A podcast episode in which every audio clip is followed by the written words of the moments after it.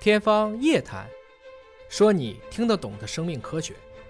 天方夜谭，说你听得懂的生命科学。各位好，我是向飞，为您请到的是华大基因的 CEO 米叶老师。叶老师好，向飞同学好，健康长寿是人们一直的美丽的梦想，从古代皇帝开始，嗯，就到东海寻求仙药啊。到底能不能够长生不老，或者咱也不要求长生不老了，哎能不能都活一百多岁？长命百岁，对对长命百岁能不能成为每一个人都实现的但事情？一定不是永生不死，啊 这个就太可怕了 啊！但你看现在说啊，全球超过一百一十岁的老人被证实了有二十八个人，我感觉好像还不是特别多的样子，很难，其实不好证明，是吗？就等于说他必须有他出生时候的这个身份认证，嗯还得有一系列的证据。嗯，从某种程度上讲呢，其实如果我不给你说这些东西，我单纯凭一个人的生理指标，我是查不出你多少岁。也就是说，假如这个老人活了一百一十岁，哎，一百一十年前他的出生证明很可能不可考了，他自己万一再记不住了，或者他自己想说多少岁就多少岁因了，为你同时代的人都不在了，嗯你怎么证明？就像我们也知道，有一些地区为了说自己是长寿村，嗯，让所有的老人都谎报十岁，加十岁报，那你也查不出来。这合适吗？这其实没有办法，啊就是某种程度上讲，我们确实是验证不了。嗯大家也说不能测个碳十四吗？嗯，那其实是要在碳14更长的尺度下，对你不能测个骨龄吗？不能测一个，嗯其实这些指标都不可能精确的定位到具体一年。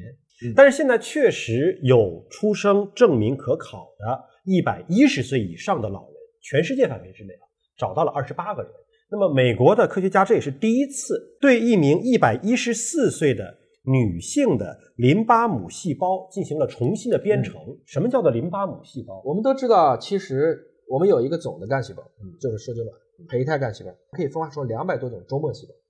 那这个过程中呢，其实从全能干细胞向多能干细胞，再向专能干细胞转化的过程中，它的多样性是一点一点的在衰减。嗯，变成了专能干细胞以后，它可能就能干这个事儿了。淋巴母细胞，顾名思义，是产生淋巴细胞的母细胞，或者说是我们免疫系统当中的一个专能干细胞。算干细胞，但是它是只能够产生淋淋巴巴细细胞的，胞大量的就变成了我们今天的白细胞。是不是有点像那种造血干细胞，只能造血的？啊、造血干细胞是只能造血，而嗯淋巴母细胞更接近于我们的警校，嗯，它是专门训练警察的嗯啊，给我们提供免疫系统的。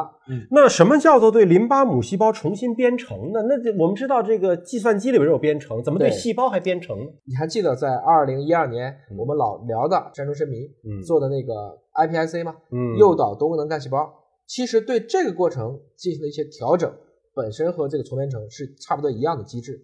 就是通过对这个细胞不同的一些基因的表达的调整，使它恢复成一种和原来完全不一样的状态。那重编程实际上是有可能将一个已经变成周末细胞的细胞，重新变成接近于全能细胞的，比如说我们用脂肪干细胞，最后把它诱导成了一个多功能干细胞。这个就是二零一二年的诺贝尔奖，这是有点像基因编辑吗？差不多，差不多它要在基因水平上进行调整，嗯同时也要去改变它的外环境嗯，等等。因为重编程、转分化这样的一些技术是同时考虑了它的内源性的基因的结构和表达，也考虑到了它外面。你比如说嗯山中睡迷是加了四种我们对应的这个刺激因子，它就可以相当于对这个细胞来讲嗯完成了一次返老还童。编辑的载体是我们的淋巴母细胞，方式是用重编程的方式对，产生了什么结果呢？一个一百一十四岁的女性把她的这个淋巴母细胞编辑成了近似于胎儿的状态，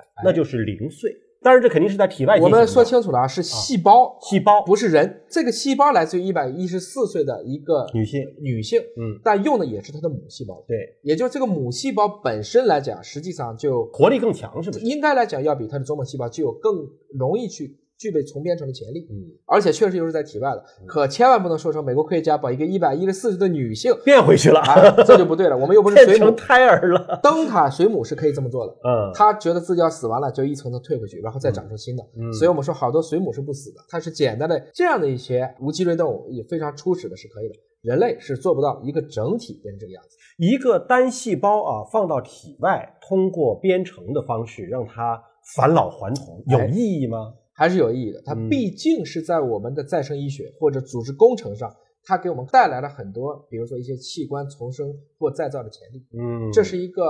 有意义的工作。当然，这篇文章后面呢，紧接着连了一个端粒的这个概念啊，因为他说到了，就是说随着年龄的增长啊，这个端粒的长度会萎缩，那么一百多岁老人，他的这个细胞里边的线粒体的是线粒体吗？端粒是在每一条染色体染色体两端，哦那个端上的像螺丝帽一样的拧着，哦就每次染色体复制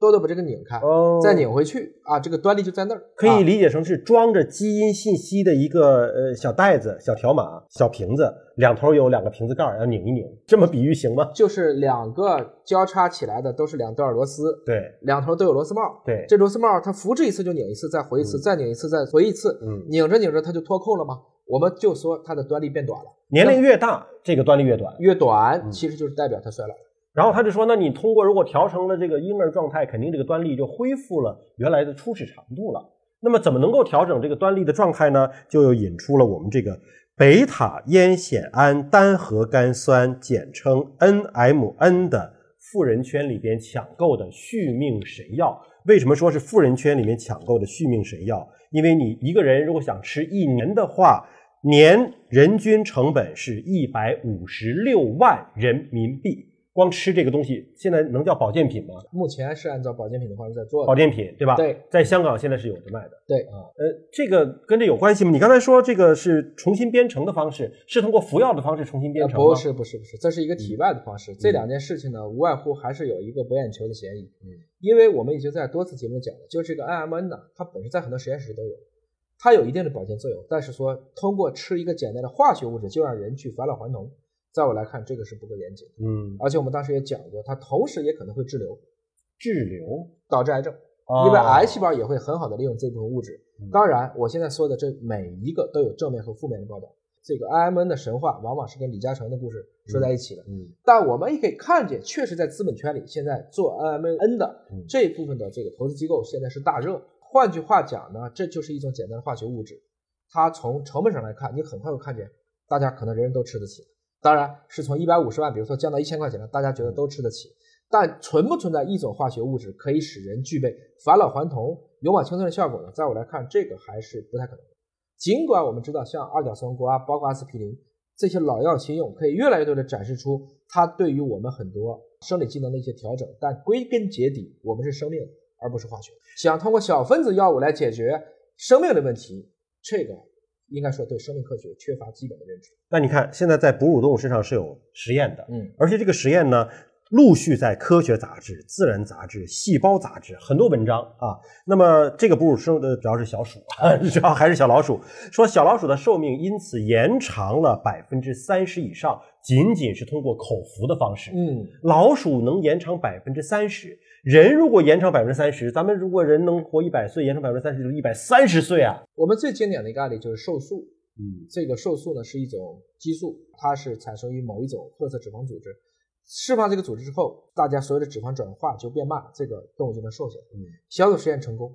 所有的药厂疯狂购买专利，三十年以后证明人类无效，用三十年的时间才证明就这个证明了我们想通过一个瘦素去解决人的问题，遇到的问题在啮齿类发现是完全不一样的。嗯我还是说人过于复杂，我们有非常多的一些实验，体外 OK。小动物 OK，大动物就已经不行了。到灵长类，很多的时候就已经走不下去了。真正转化成人能做的时候就更少了。所以我们讨论的安安眠，它不是药啊，它还是保健食品。至于说保健食品这个东西，美国人吃的最多，但是美国人的平均寿命也只有七十九岁，中国已经七十七了。这跟比如说日本或者北欧地区比都是相短的。还有一点就是说，在美国其实它的人均健康寿命预期比中国人还短。换言之，如果我们大家不重视自己的身体，不研究我们如何在健康的时候，通过适当的饮食、运动、锻炼，包括我们相信好的事物，嗯称之为正念修行，去让自己在一个好的状态，就想通过一些简单的化学药物来解决这个问题，这是饮鸩止渴，也不可能，不对长久吧？对吧？就是不要说相信这种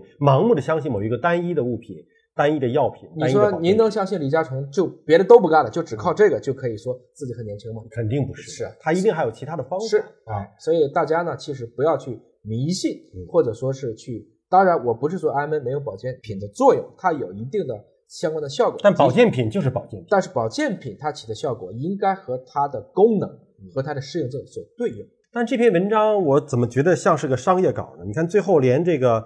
网络商业平台上的购物渠道都告诉你了，怎么样能够买到都告诉你了，这是更像是一个 N M N 的软文的。你前面说的这个一百一十四岁老人这个细胞调回零岁，跟后面这个 N M N 有关联吗？压根儿应该没什么关系吧？我想这两件事情，一个是在一个单细胞体外层面的从变程去实现的，嗯这是个细胞层面。后面说的是一个保健品在小鼠上的一个行之有效的结果，大家都不要把这两件事给无的无限的去放大化。所以现在的商业软植入啊，真的是无孔不入啊！大家在观看哪怕是学术的文章的时候，可能都要擦亮双眼，仔细的分辨一下这个跟上一个到底有没有关系啊、想一想，双黄连在新冠的当时那一场闹剧，连嗯双黄连月饼都